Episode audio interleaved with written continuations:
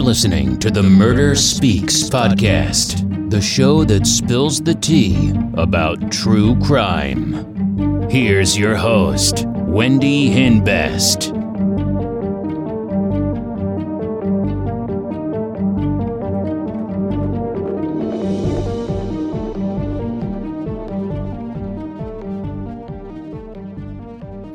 Hey, welcome back to another episode of Murder Speaks. So today's real crime story is about 17-year-old Crystal Beslanowitch in Salt Lake City, Utah. December 15th, 1995, at 8:25 p.m., Crystal went missing. Her boyfriend has not seen her since the night of December 15th. She told him she was going to the store. December 16th, 1995, her body was found at 8:40 a.m. in Wasatch County, Utah. A rancher and his son found the body of a deceased young girl by the Provo River. She was naked and beaten. Some of the rocks were covered in blood. She was lying face down. She had bruising on the back of her right hand, and she had cuts on her left hand. They were defensive wounds. She had a puncture wound on her foot. A pair of socks was found folded on a rock. One of the socks had a hole in it. There was a lot of damage to her face. Her face was unrecognizable. She had a tattoo of a star cross on her left shoulder and a tattoo of two hearts on her left breast with the name Chris above the two hearts. The rocks were the murder weapons. The Utah State Medical Examiner confirmed she was killed by blunt force trauma to the skull. She suffered at least 16 blows to the face and head. The time of death was between 8 to 10 hours before she was found. The medical examiner collected body fluids hair samples, and fingernail scrapings for future DNA testing. They ran her fingerprint through the database but found no match. They submitted her characteristics to the FBI's National Information Center. One of the officers drew the tattoos and put them on the news. Her boyfriend Chris saw it on the news and contacted the police. He was the number one suspect.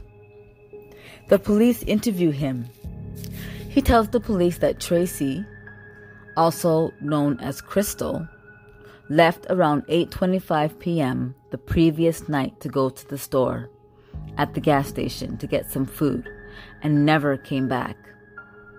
Around 11 p.m., he walked over to the gas station and he talked to the clerk, but nobody has seen her. He tells police that she has a phobia, that she didn't like taking off her socks and she liked to carefully fold her socks, which is how her socks were found at the murder scene. December 17, 1995, the police contact her father to tell him about Tracy's death. He tells police that it's not his daughter because she was in bed sleeping. He tells police that the description of the deceased girl sounds like his stepdaughter, Crystal who used Tracy's name several times. Her biological father died when she was four years old. She was a runaway. The police speak to Crystal's mother, but she couldn't tell them much. They speak to Chris again because he didn't tell the police about her true identity. Crystal was the one who supported them. She was known on the street as Baby Tracy. The police speak to other prostitutes, but nobody has seen Crystal. December 19th, the police receive a lead.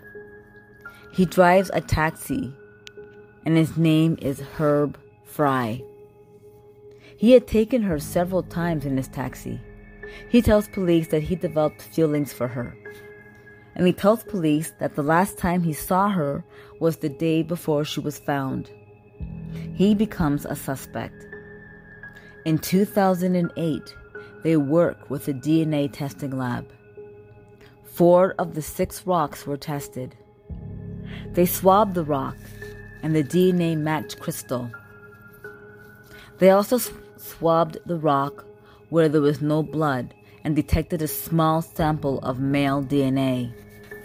They get a DNA sample from Chris, and it's not a match.